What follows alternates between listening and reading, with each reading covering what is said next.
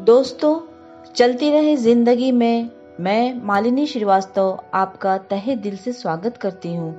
आज मैं अपने पहले एपिसोड के साथ हाजिर हूँ। अपने पहले एपिसोड को मैं एक सितारे के नाम करना चाहती हूँ, जो अब हम सबसे रूट कर चला गया है। अंबर के उन सितारों के बीच जहाँ से कोई वापस नहीं आता। हम सभी जानते हैं उनकी मौत बेहद संदिग्ध अवस्था में हुई है। और उनके करोड़ों फैंस जो ना सिर्फ़ देश में, बल्कि विदेशों में भी हर रोज यही इंतज़ार कर रहे हैं कि बस जल्द से जल्द सुशांत का कातिल बेनकाब हो। वो कातिल जिसने कुदरत के इस बेहतरीन तोहफे को हमसे छीन ले गया।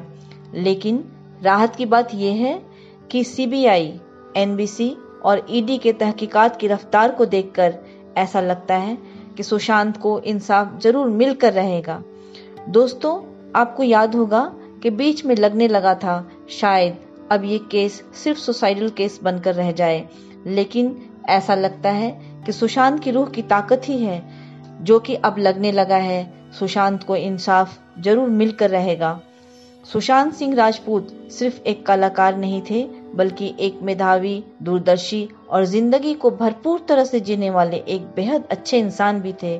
तो इस उम्मीद के साथ कि सुशांत सिंह राजपूत को जल्द से जल्द इंसाफ मिले, मिलते हैं एक और नए एक एपिसोड के साथ, कुछ और नए अंदाज में।